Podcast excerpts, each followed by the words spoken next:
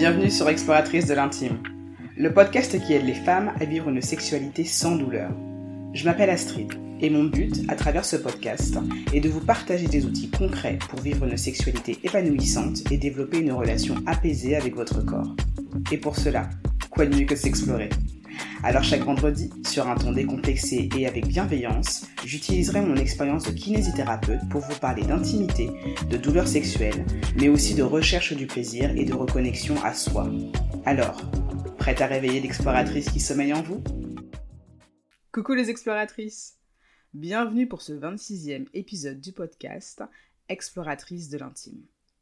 Notre épisode d'aujourd'hui est consacré à une maladie qui touche une femme sur sept et qui pourtant aujourd'hui encore est sous-diagnostiquée. Je vous parle là du SOPK, dit le syndrome des ovaires polykystiques.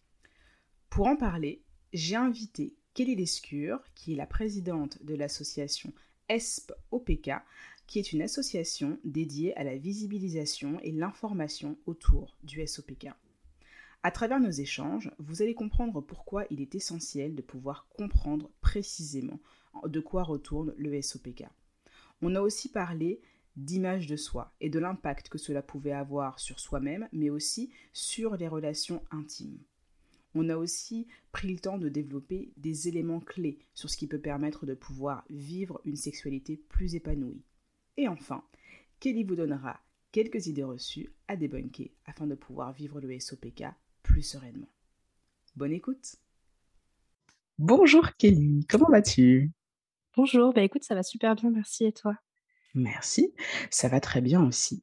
Alors, donc, euh, Kelly, tu es euh, la présidente de l'association euh, ESP-OPK avec un apostrophe. ma question, c'est de savoir bah, qu'est-ce qui t'a motivé à créer cette association en premier lieu? Alors, cette association, en fait, c'est venu de, tout un cheminement qui est parti de mon propre diagnostic.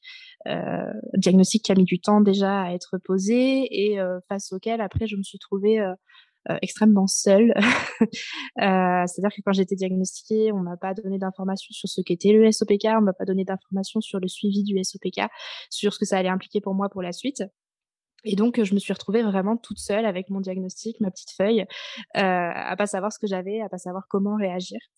Et euh, à partir de là, moi, j'ai commencé à mener beaucoup de recherches de mon côté, notamment sur euh, Internet, les réseaux sociaux, tout ce qu'il faut pas faire.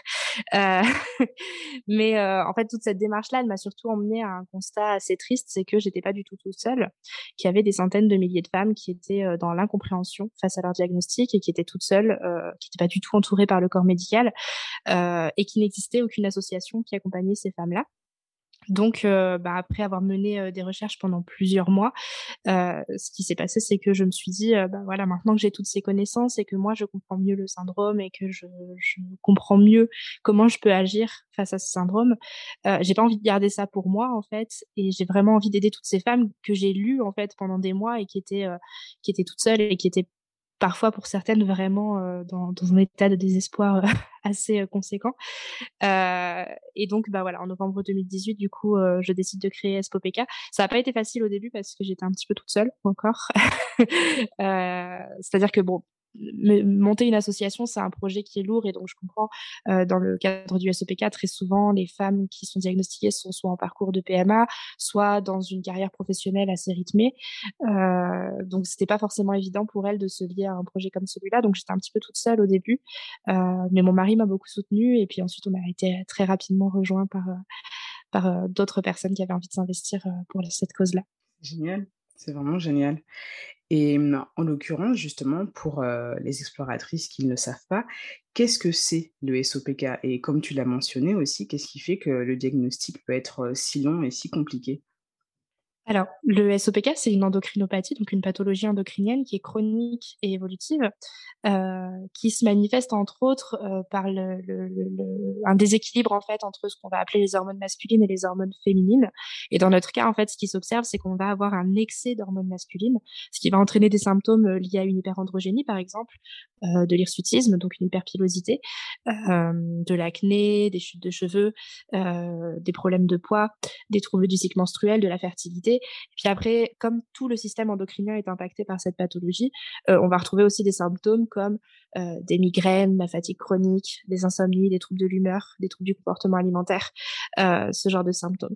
Et d'une manière plus physique, ça va se caractériser notamment sur les ovaires, c'est-à-dire qu'on va observer à l'échographie des ovaires qu'on appelle polykystiques. Alors il n'est pas du tout question de kyste dans le syndrome des ovaires polykystiques, on, on le dit rarement, mais c'est important de, de, se souvenir que voilà, on n'a pas des ovaires qui sont remplis de kystes, on a simplement euh, des ovaires qui sont d'aspect polykystique et on appelle ça comme ça du fait euh, des premières observations qui ont été faites avec des imageries très anciennes. Mais en réalité ce qui se passe sur ces ovaires là c'est que euh, on a des follicules donc qui sont des petits ovules en fait qui ne complètent pas leur cycle de maturité et qui vont rester en fait sur les ovaires et qui vont s'agglomérer sur les ovaires ce qui va donner un aspect un peu de grenade à l'ovaire. Voilà c'est comme ça que ça se manifeste hein, physiquement. Aujourd'hui pour diagnostiquer le syndrome des ovaires polykystiques on se base sur trois critères principaux. Il faut en réunir deux euh, pour pouvoir obtenir un diagnostic de SOPK. Euh, ces critères, ce sont donc les ovaires d'aspect polykystique à l'échographie, la présence d'une hyperandrogénie, qu'elle soit clinique ou biologique, c'est-à-dire qu'elle se voit sur un bilan sanguin ou qu'elle se voit physiquement sur la personne. Euh, et le dernier, ça va être des troubles du cycle menstruel. Donc, ça va être soit un cycle trop long, soit un cycle trop court. Ce qu'on va appeler un cycle trop long, c'est un cycle qui va durer plus de 35 jours. Un cycle trop court, ça va être un cycle qui va durer moins de 21 jours, ou alors un cycle inexistant, tout simplement. Euh, et euh, donc dans ces cas-là, lorsqu'on réunit deux de ces trois critères et qu'on a éliminé toutes les autres possibilités de pathologie comme la thyroïde, euh, comme euh, les problèmes de tension, etc., on va pouvoir poser un diagnostic de SOPK. Mais du coup, comme tu vois, ça peut être un processus long parce que c'est un, un, diagnostic qui se fait par élimination, c'est-à-dire qu'on ne vient pas en premier lieu au SOPK, on va d'abord éliminer toutes les autres pathologies qui peuvent s'apparenter aux symptômes qu'on va pouvoir observer. Et, euh, et puis ensuite, il faut encore répondre à ces trois critères. Euh, et, parfois, c'est long parce que bah, malheureusement, ce sont des symptômes qu'on n'apprend pas à écouter et à décrire. L'hyperpilosité, euh, on sait qu'on a une hyperpilosité en général, mais on va pas forcément aller en parler à son médecin. Tout comme voilà de l'acné, très souvent l'acné il apparaît à l'adolescence et après quand on le conserve à l'âge adulte, tout le monde ne se rend pas compte que ça peut être lié à une problématique hormonale. Euh, et puis bah, après, il y a tous les symptômes qui sont d'une manière générale euh, un peu tabous aujourd'hui. Euh, les douleurs de règles, les douleurs pelviennes, la fatigue chronique, ce sont des symptômes qui aujourd'hui, en tant que femme, entre autres, on va pas avoir pour habitude de décrire et, d'aller se plaindre de ces symptômes-là, ce qui peut faire que parfois la, la, la, personne va vivre pendant des années avec ces symptômes sans jamais chercher en fait à régler le problème ou à aller demander de l'aide à son médecin. Et donc le diagnostic peut parfois prendre du coup comme ça de très nombreux années.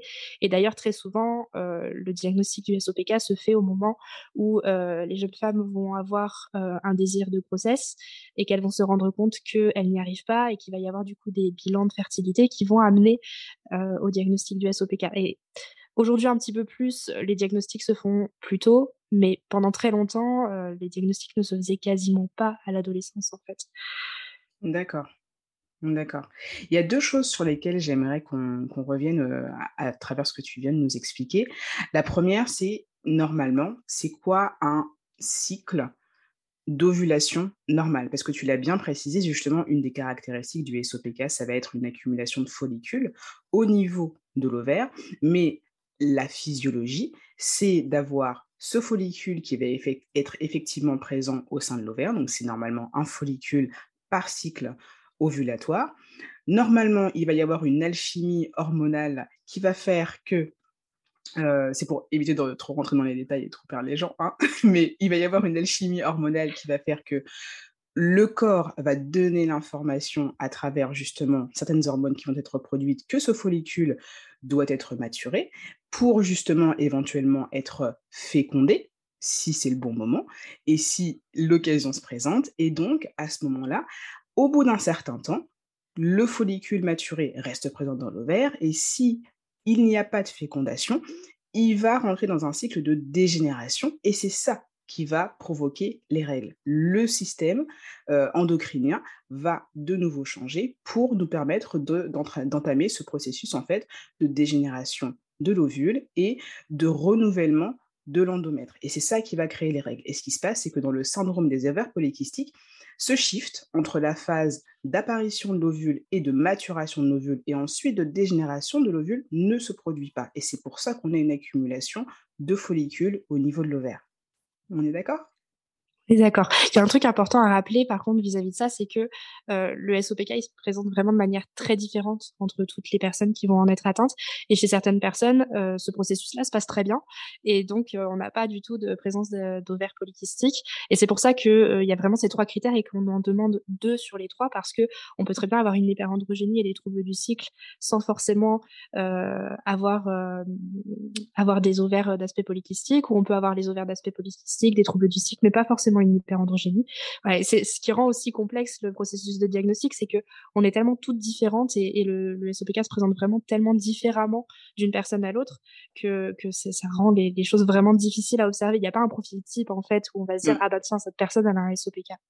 Ouais, ouais effectivement. Et c'est finalement, comme tu le disais très bien, l'accumulation de différents symptômes qui peuvent paraître vraiment très euh, très très bénins ou euh, voilà, qui ne vont pas forcément alerter sur un, état de santé qui pourrait finalement être plus complexe ou plus grave qu'il n'y paraît, c'est l'accumulation de ces différents symptômes qui doit alerter. Parce que, effectivement, se retrouver dans une situation de fatigue chronique ou de prise de poids qui va être inexpliquée ou de douleur aussi au niveau de la zone pelvienne qu'on ne va pas forcément euh, réussir à expliquer, toutes ces choses-là, en fait, dans tous les cas, que ce soit pris individuellement ou de manière plus regroupée, ça n'est jamais normal. Donc il faut vraiment pas hésiter à aller consulter quand on a justement, quand on fait face à ce genre de difficultés. Et donc du coup, ça m'amène à te poser la question, quel conseil tu donnerais à une personne à qui on vient de poser ce diagnostic? La première chose, à ton avis, qui serait une des choses les plus importantes à faire à partir du moment où on, on te donne le diagnostic du SOPK c'est difficile d'en donner une seule parce que très souvent ça part dans tous les sens après le diagnostic parce qu'on n'est pas sûr des infos qu'on nous a données, parce qu'on n'est pas sûr des sources qu'il faut aller euh, chercher, etc. Euh, mais moi mon conseil c'est vraiment d'essayer de faire le plus de bilan possible dès le départ.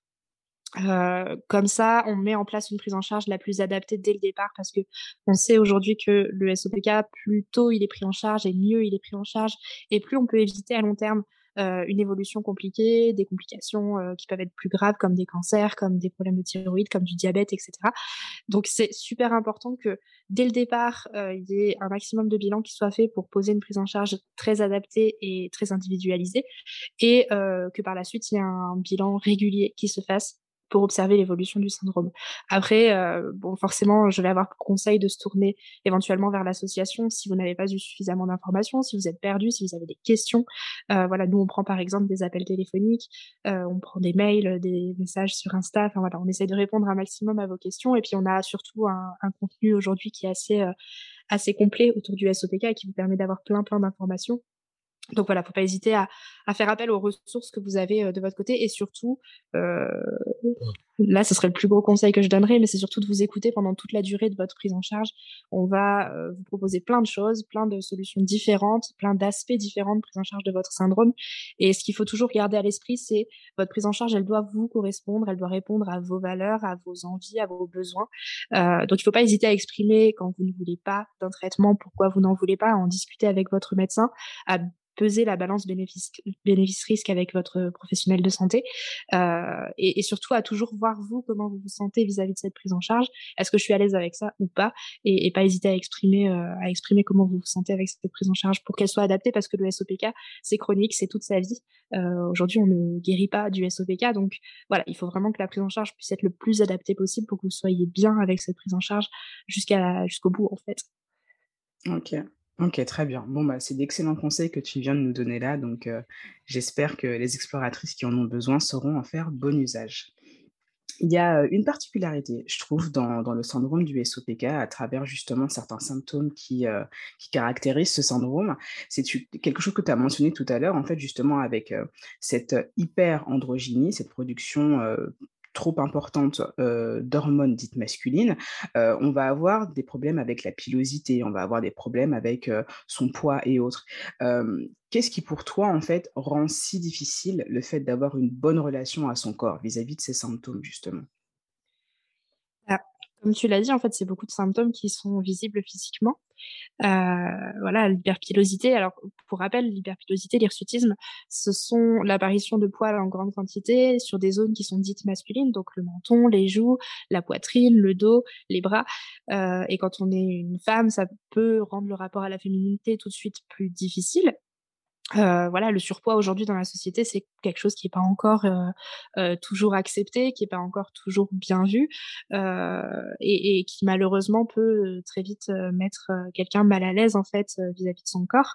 Le, le, rapport à soi dans le cadre du SOPK, il, il, est vraiment compliqué de par ses symptômes physiques quand on a de l'acné et qu'on a 25-30 ans, et que toutes les copines ou toutes les personnes autour de nous n'en ont pas. Ça peut aussi être vite compliqué, et puis ça demande aussi des adaptations vis-à-vis de, de euh, du self-care, etc. Donc, euh, donc c'est sûr que on se sent un petit peu extraterrestre parfois, euh, pas normal. voilà, on se sent un petit peu comment dire euh, euh, différentes en fait tout simplement. Et euh, alors ce sont des choses normales c'est un processus normal c'est un processus physiologique c'est simplement qui ne se passe pas de la même façon que pour un autre métabolisme. Mais euh, malheureusement la, la société aujourd'hui fait que ces symptômes là sont difficiles à vivre sont difficiles à accepter.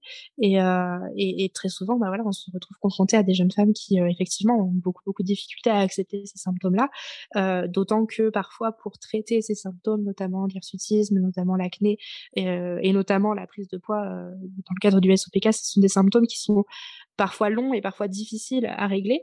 Euh, donc, donc ça peut prendre du temps. Donc il y a une phase d'acceptation qui est essentielle dans le cadre du SOPK et qui est pas toujours évidente. Et ça, c'est accentué par euh, l'instabilité hormonale de la personne. Euh, je rappelle que ça touche notamment les hormones féminines, les hormones masculines, mais c'est tout le système endocrinien, tout le système hormonal qui est impacté par ça. Et euh, bah, on peut observer, par exemple, chez les patientes qui ont un SOPK, euh, des troubles de l'humeur, des troubles anxieux, des troubles dépressifs, euh, ce qui peut très vite amené à d'autant plus de difficultés à euh, avoir une bonne acceptation de soi, à, aimer son propre corps, euh, à bien vivre son syndrome. Euh, donc voilà, donc il y a le, le, regard de la société, il y a le rapport à soi-même, il y a euh, les difficultés hormonales qui sont euh, ajoutées à ça. et puis et puis j'avais autre chose, mais j'ai oublié. ça va te revenir. Oui, si, il y a le rapport à sa féminité euh, d'une manière générale. Euh, c'est-à-dire que euh, au-delà des simples symptômes physiques, il y a aussi, pour la plupart des personnes diagnostiquées dans la SOPK, très souvent, on est dans une démarche d'essai bébé. et hop, là, on vient euh, poser une pathologie qui potentiellement va impacter la fertilité de cette personne. Euh, donc quand on est une femme qui est dans un processus euh, de désir de grossesse, là on se sent tout de suite aussi impacté directement dans sa féminité, dans, le, principe même primaire de la, femme en fait. Bah, ça peut rendre très très vite difficile le rapport à soi parce qu'on se sent incapable de faire quelque chose que des millions d'autres femmes ont fait totalement naturellement sans aucune difficulté. Euh, pourquoi moi je n'y arrive pas et, qu'est-ce qui cloche et euh. Enfin, moi, j'ai vu certaines personnes avec qui j'ai échangé dans le cadre de l'association en venir à détester leur corps, pas pour leurs symptômes physiques, mais pour cette raison même qui est je ne fonctionne pas comme n'importe qui d'autre. Et euh, j'en viens à détester mon corps pour ça. Et ça, c'est horrible de, lire des messages comme ça, de lire des témoignages comme ça de personnes liées à la, fertilité d'ailleurs, mais liées à plein d'autres choses. Euh, quand on souffre de fatigue chronique au quotidien et que quand on arrive au travail, c'est compliqué, qu'on n'arrive pas à gérer euh, sa vie professionnelle parce que la fatigue chronique elle est trop présente. Là encore, mon corps ne fonctionne pas comme mes collègues. Je comprends pas, je ne me sens pas bien dans ma peau, je ne me sens pas bien dans mon corps. Et euh, j'en viens à, à, à détester mon organisme, à détester mon corps. Et, euh, et, moi, je trouve ça vraiment horrible en fait de lire des témoignages comme ça aujourd'hui. Euh, et ce sont des personnes qui sont pas accompagnées dans ce processus-là d'acceptation, euh, de bien vivre son syndrome, de bien accompagner ses symptômes. Euh, c'est assez triste. Je comprends, je comprends énormément et c'est vrai que dans, dans le cadre actuel, dans notre société actuelle, c'est difficile en fait de, de pouvoir se distancier avec beaucoup de facilité de ces phénomènes de comparaison, de ce jugement sur soi-même, de ces problématiques d'estime de soi. Mais, euh, il y a des solutions, comme tu l'as dit, et des accompagnements qui sont possibles, et, euh, et sans forcément aller chercher des choses qui soient forcément trop compliqué, mais arriver déjà à remettre le curseur sur soi et arriver finalement à, faire ce travail d'acceptation, c'est énorme. Et moi, j'aimerais savoir, du coup, de ton point de vue, quelle serait finalement euh, une des principales choses qui serait importante d'avoir pour soi-même, pour justement avoir une bonne relation à soi. Qu'est-ce que toi, qu'est-ce que toi tu conseillerais, que ce soit par rapport à, son mindset, c'est-à-dire la façon dont on va envisager les choses, la façon dont on va comprendre les choses cognitivement parlant, mais aussi en fait dans sa relation à son propre corps. Qu'est-ce qui toi, par exemple, tu trouves utile d'avoir ou d'entretenir dans son quotidien pour avoir une bonne relation à son corps? Bah, tu l'as dit déjà, en fait, il y a la compréhension. Comprendre le syndrome, vraiment, ça fait énormément sur l'acceptation du syndrome, des symptômes et donc ben, de son corps avec ce syndrome. comprendre le processus. Pourquoi est-ce que j'ai de l'hyperpilosité Pourquoi est-ce que j'ai de l'acné Pourquoi est-ce que je prends du poids et que j'ai des difficultés à en perdre le comprendre, c'est déjà une étape. Savoir l'expliquer, c'est une étape aussi extrêmement importante parce qu'on l'a dit, le regard de la société est hyper important dans le, dans le regard qu'on se porte à soi-même. Et donc, savoir expliquer pourquoi j'ai telle ou telle problématique et savoir aider l'autre à comprendre, euh, c'est aussi permettre bah, de se sentir bien dans sa relation avec les autres et donc dans sa relation avec soi-même. Euh, et après, bah, il n'y a pas forcément une chose à avoir en particulier. Moi, je pense que c'est vraiment prendre le temps. C'est ok aussi de pas s'aimer, hein, forcément. Euh, moi, je trouve aussi qu'aujourd'hui, on a un peu cette injonction à il faut absolument s'accepter, il faut absolument s'aimer, sauf que des fois, c'est pas aussi simple que ça. C'est ok de, de, prendre son temps et de pas forcément avoir euh, avoir un rapport à son corps qui est, qui est tout clean tout de suite. Euh, ça peut prendre du temps. Il y a des symptômes que parfois on n'accepte jamais. Hein. Nous-mêmes dans l'équipe euh, au bureau de l'association, il y a des symptômes avec lesquels on a encore aujourd'hui beaucoup de difficultés. C'est un tout en fait. C'est vraiment réussir. Euh, moi, je pense que la, compréhension et, et, la capacité à exprimer son syndrome, c'est important. Et après, euh, c'est c'est comprendre ce sur quoi on peut agir et ce sur quoi on n'a pas la main du tout et et accepter que bah ce sera peut-être comme ça tout le temps et, et que c'est pas grave en fait on est fait comme ça de la même manière que que j'ai les cheveux roux de la même manière que que je suis petite et puis bah voilà c'est comme ça en fait et, et c'est aussi accepter qu'on est tous différents. Dieu merci la société est en mouvement aujourd'hui et, et on observe de plus en plus de de représentations différentes des différents corps, des différentes personnes, des voilà et donc ça aide aussi euh, de ce point de vue-là. Après c'est beaucoup euh, de temps pour soi et, de euh, voilà c'est vraiment je pense c'est s'apprivoiser différemment, mais on ne peut pas faire ça tant qu'on n'a pas compris le processus du syndrome. Mmh. Ouais, je suis, tout à fait d'accord. Et j'aurais même envie de rajouter peut-être une chose euh, à ce que tu viens de dire. C'est aussi finalement apprendre à avoir une bonne gestion de son stress et de son anxiété. Parce que, euh, comme tu l'as précisé, euh, le stress et l'anxiété, c'est un petit peu comme des exhausteurs de goût. C'est-à-dire que quand il y en a et qu'on est déjà dans un état émotionnel négatif, eh bien, pouf, ça ne fait que rendre les choses encore plus douloureuses, encore plus vives, encore plus difficiles à supporter.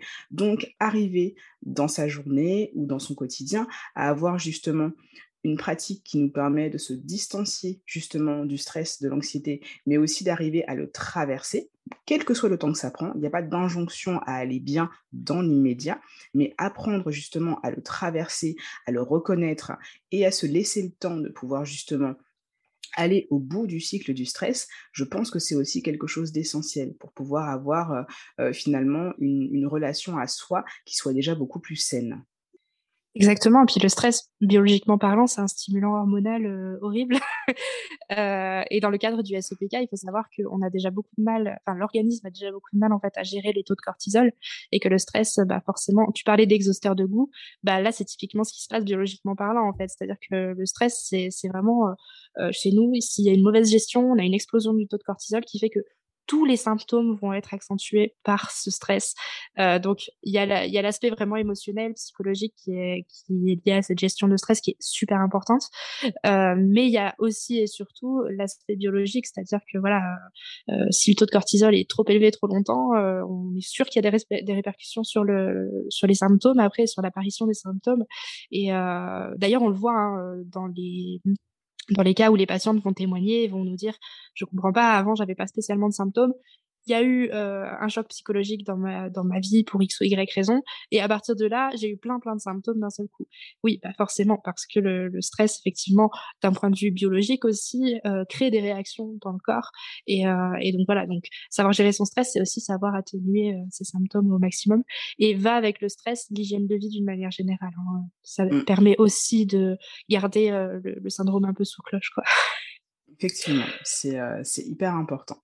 Et du coup, justement, quand on arrive à, passer ce cap et qu'on arrive à avoir euh, une, gestion de ses émotions qui soit plus efficiente, comment est-ce qu'on continue justement à aller dans cette démarche de self-love quand il s'agit justement de développer une relation d'intimité, non plus juste avec soi-même, mais aussi avec un partenaire, un ou une partenaire?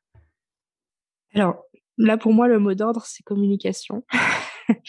euh, énormément, mais je pense que c'est vrai pour le SPK, mais c'est vrai pour plein d'autres problématiques ou pour plein d'autres situations, même des situations euh, banales du quotidien où on se sent peut-être mal à l'aise. Euh, la communication avec son partenaire, c'est super important en fait. Euh, euh moi, je disais par exemple qu'au début de ma relation avec mon mari, euh, quand j'arrivais chez lui, euh, je, je, n'osais jamais dénuder mes épaules.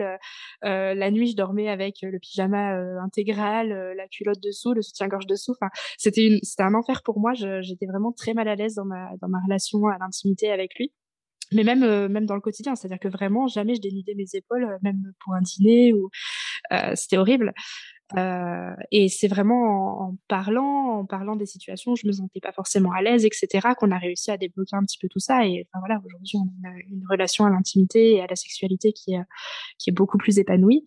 Euh, donc oui, la, communication pour moi, elle est, euh, essentielle dans, sa relation à l'intimité et, dans sa relation à l'autre d'une manière générale, hein, que ce soit avec un partenaire sexuel, avec un ami, avec ses parents, avec ses collègues. voilà, encore une fois, on en revient à savoir expliquer ce que je ressens, ce que je vis et ce que je euh, c'est permettre à l'autre de le comprendre et c'est permettre d'avoir une relation qui est basée sur euh, la compréhension de chacun. Mais c'est aussi l'écoute de l'autre euh, à ce moment-là. C'est-à-dire qu'il y y a aussi, moi j'exprime quand je me sens pas bien, mais j'entends aussi toi tes envies, tes besoins et aussi les situations dans lesquelles tu te sens pas à l'aise. Et c'est savoir prendre son temps aussi, ne pas ne pas vouloir tout de suite aller droit au but. C'est se dire bah ok petit à petit. Moi, là, je me sens pas bien à cette étape-là.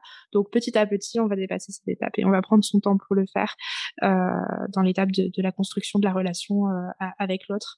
Euh, ça me semble, ça me semble essentiel. Et pour moi, il y a quelque chose qui est extrêmement important en amont d'une relation avec un partenaire, c'est euh, sa relation à soi-même, encore une fois. Plus on est à l'aise avec soi-même et plus on est à l'aise avec l'autre. Euh, donc, notamment dans l'intimité, dans la sexualité, il y a vraiment euh, la sexualité solo, déjà, qui est hyper importante, savoir comment, dans quelle situation, par quel biais je me sens bien, par quel biais je prends du plaisir, et, et par quel biais, au contraire, je me sens vraiment pas bien et quelle situation je vais chercher à éviter pour, euh, pour ne pas me mettre mal à l'aise en fait dans ma relation à l'autre. Euh, et ça, ça passe d'abord par euh, la compréhension de soi-même. Euh, donc euh, voilà, explorer sa sexualité solo, c'est aussi très important. la communication avec l'autre.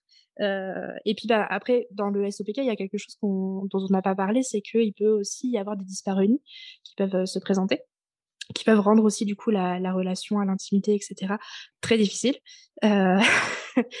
euh, voilà, c'est pas le cas pour toutes, mais voilà, malheureusement on l'observe aussi et ça peut rendre ça compliqué. Donc il faut pas hésiter aussi lorsqu'il y a des difficultés, euh, mais euh, que ce soit des dyspareunies, du vaginisme, peu importe, à se faire accompagner par des thérapeutes qui peuvent vous aider aussi à mieux comprendre euh, votre sexualité, votre intimité, comment vous vous allez être le plus à l'aise, etc. C'est il y a, y, a, y a de la même manière des injonctions euh, sociétales dont on a parlé tout à l'heure. À la sexualité, il y a aussi énormément d'injonctions, comme celle qu'il faut absolument aimer le sexe et qu'il faut absolument euh, être à l'aise avec tout de suite dès la première fois. bah c'est pas toujours aussi simple. Et euh, il y a eu ce tabou autour des psychologues pendant très longtemps. Bah, il y a aujourd'hui encore un, énorme tabou autour des sexothérapeutes, etc., qui, je pense, faut lever en fait parce que c'est ok de pas se sentir bien avec euh, avec la sexualité tout de suite. Et, euh, et, et c'est ok d'avoir envie de se faire accompagner sur certains points de sa sexualité, ou même juste d'en parler et d'avoir l'écoute d'un professionnel. Euh, donc, euh, donc voilà, pour moi ça c'est les trois points euh, essentiels la communication, euh, la connaissance de soi, et puis ben savoir accepter l'aide quand on en a besoin. Mmh. je trouve que c'est hyper important ce que tu viens de dire et finalement, ça me fait penser que ce qui va être important, c'est le processus plutôt que la concrétisation du résultat, c'est comment est-ce que de manière progressive, de manière quotidienne et surtout allongée dans le temps, je fais pour que tout ça, je arrive à le vivre le plus sereinement possible et de manière épanouie. Parce que on a le droit, effectivement, comme tu dis, de ne pas être OK avec son corps, d'y avoir des choses sur lesquelles on va avoir besoin de plus de temps pour pouvoir accepter ou ne pas l'accepter. Mais ça ne veut pas dire, en fait, que le quotidien doit être morose ou doit être triste ou doit être douloureux. Pour autant, le processus, à proprement parler, il va être extrêmement important et, tout ce que tu nous donnais comme conseil avec la communication, la connaissance de soi, et, etc., ça va vraiment effectivement être pour moi des moteurs des moteurs justement d'un processus qui soit le plus fluide possible. Donc c'est c'est vraiment top. Et puis le SOPK d'une manière générale, hein, apprendre à vivre avec le SOPK, c'est mettre en place un processus d'acceptation d'une manière générale. Euh, on le disait tout à l'heure, hein, le SOPK c'est chronique, c'est toute la vie. Donc dans la prise en charge, c'est tout un processus et il y a, y a, des patients qui veulent tout de suite avoir la solution miracle. Malheureusement, ça fonctionne pas comme ça. C'est un processus d'apprentissage de soi, de ce qui fonctionne, de ce qui nous met à l'aise ou pas, etc. Euh, c'est vrai dans la sexualité, c'est vrai dans son rapport euh, à à, son lien social avec ses amis, avec ses collègues, avec euh, voilà. C'est vrai dans son rapport à la nourriture, c'est vrai dans son rapport au stress, c'est vrai. C'est vraiment le, le c'est une pathologie qui est tellement complexe que tout est question de processus et de patience et d'apprentissage euh, tout au long de notre vie. Ça va être vraiment ça. Euh, et parfois, il faudra réapprendre. Le SOPK, c'est évolutif. Donc, il y a des symptômes qui pourront disparaître, d'autres qui pourront apparaître, des complications qui peuvent survenir. Euh, et donc là, c'est réapprendre à faire autrement, que ce soit dans sa vie sociale, dans sa vie intime, dans sa vie personnelle, dans sa santé, dans sa relation professionnelle de santé. Donc, c'est vrai que tout est question de processus en fait dans le cadre du SOPK et, de se donner le temps. Euh, on a toute une vie, ça sert à rien de vouloir tout tout de suite maintenant. exactement, vraiment exactement. Je suis tout à fait d'accord avec toi. Et pour terminer, j'aurais euh, une dernière question, Kelly. Pour toi, quels seraient par exemple les mythes ou les préjugés que tu souhaiterais euh, pouvoir changer, disons d'un coup de baguette magique, à propos du SOPK Il y en a beaucoup. il y en a beaucoup. Le... Alors, le premier et pas des moindres, ce serait euh, de. En fait, il y, a énormément de femmes aujourd'hui qui pensent qu'on peut pas avoir d'enfants avec le SOPK et que euh, c'est fini, il y aura jamais de y aura jamais de, chance, etc. Mais aussi parce que il y a des professionnels de santé qui véhiculent ce message-là. Mais en fait, c'est totalement faux. Hein. Euh, le SOPK rend infertile et pas stérile. C'est ça l'idée que je veux casser. Voilà, c'est l'infertilité est différente de la stérilité. L'infertilité, c'est quelque chose sur lequel on peut agir, qui peut être réversible, sur lequel on peut accompagner les personnes, alors que la stérilité, c'est quelque chose de ferme, définitif et d'irréversible. Euh, donc voilà, dans le cadre du SOPK, on a des chances, d'autant qu'aujourd'hui, euh, et notamment grâce à l'accompagnement en AMP, euh, les chiffres sont très très encourageants. Donc, euh, donc voilà, on, on parlait de stress tout à l'heure, on descend un petit peu d'un niveau en termes de stress, c'est tout à fait possible d'obtenir une grossesse dans le cadre du SOPK.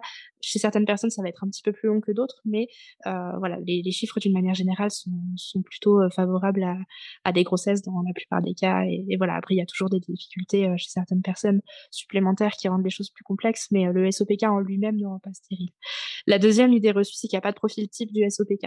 Euh, le nombre de messages qu'on reçoit, soit de personnes qui ont entendu de la part de leur médecin, soit qui elles-mêmes le pensent, euh, qui nous disent ben je comprends pas, euh, je ne suis pas grosse, j'ai pas de poils, pas d'acné, je ne peux pas avoir de SOPK. Mais en fait, stop, il n'y a pas un profil type du SOPK. Vous n'allez pas passer dans la rue et reconnaître toutes les personnes qui ont un SOPK juste en les regardant. Ça, ça marche pas comme ça. Euh, il y a des personnes qui ont un SOPK et qui sont minces. Il y a des personnes qui ont un SOPK qui n'ont pas du tout d'acné, pas du tout de poils. Il y a des personnes qui vivent même sans symptômes et qui ont un SOPK.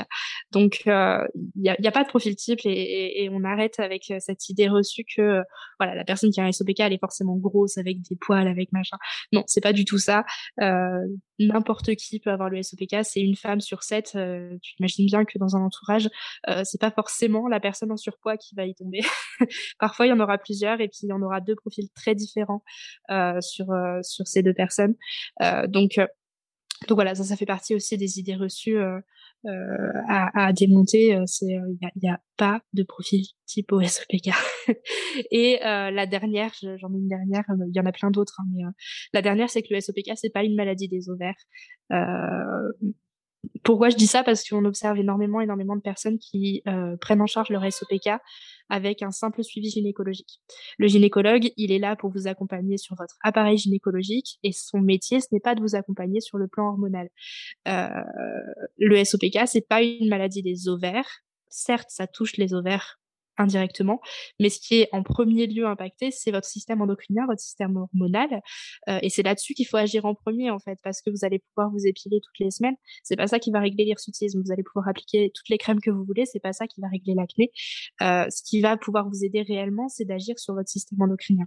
Et ça, ça se fait avec un, endocrinologue, pas avec un gynécologue. Et les deux sont très importants dans le suivi, mais euh, on ne peut pas se contenter juste d'un suivi gynécologique dans le cadre d'un SOPK, sauf si c'est un SOPK euh, sans aucun symptôme. Mais, euh, mais voilà, si vous avez des symptômes qui se voient ou qui sont difficiles à vivre au quotidien, l'endocrinologue sera plus à même de vous accompagner. Donc, il faut qu'on arrête de se... Pendant très longtemps, on disait ça, hein, c'est une maladie des ovaires, c'est une maladie des ovaires. Non, c'est une maladie hormonale, c'est une maladie euh, endocrinienne, et euh, c'est là-dessus qu'il faut agir en premier lieu si on veut obtenir des résultats. Ok, c'est euh, ça fait une différence, hein. vraiment le, le fait d'aller voir euh, un professionnel de santé euh, qui est véritablement à même de pouvoir traiter la cause principale justement du SOPK, à savoir ce dérèglement hormonal, ça fait vraiment la différence. Donc c'était une excellente chose à préciser, merci. Bien écoute, merci beaucoup pour, pour cette interview, Kelly, merci beaucoup pour toutes les informations précieuses que tu nous as que tu nous as donné. Et bien sûr, les exploratrices, je vous remettrai euh, dans le lien de la bio euh, et aussi dans le résumé euh, de l'épisode toutes les informations clés que vous aurez, dont vous aurez besoin pour pouvoir justement aller creuser. Et si vous avez besoin justement de soutien et d'informations, vous avez maintenant une experte à qui parler, en la personne de Kelly. Donc, je vous remettrai tout ça. Merci beaucoup à toi.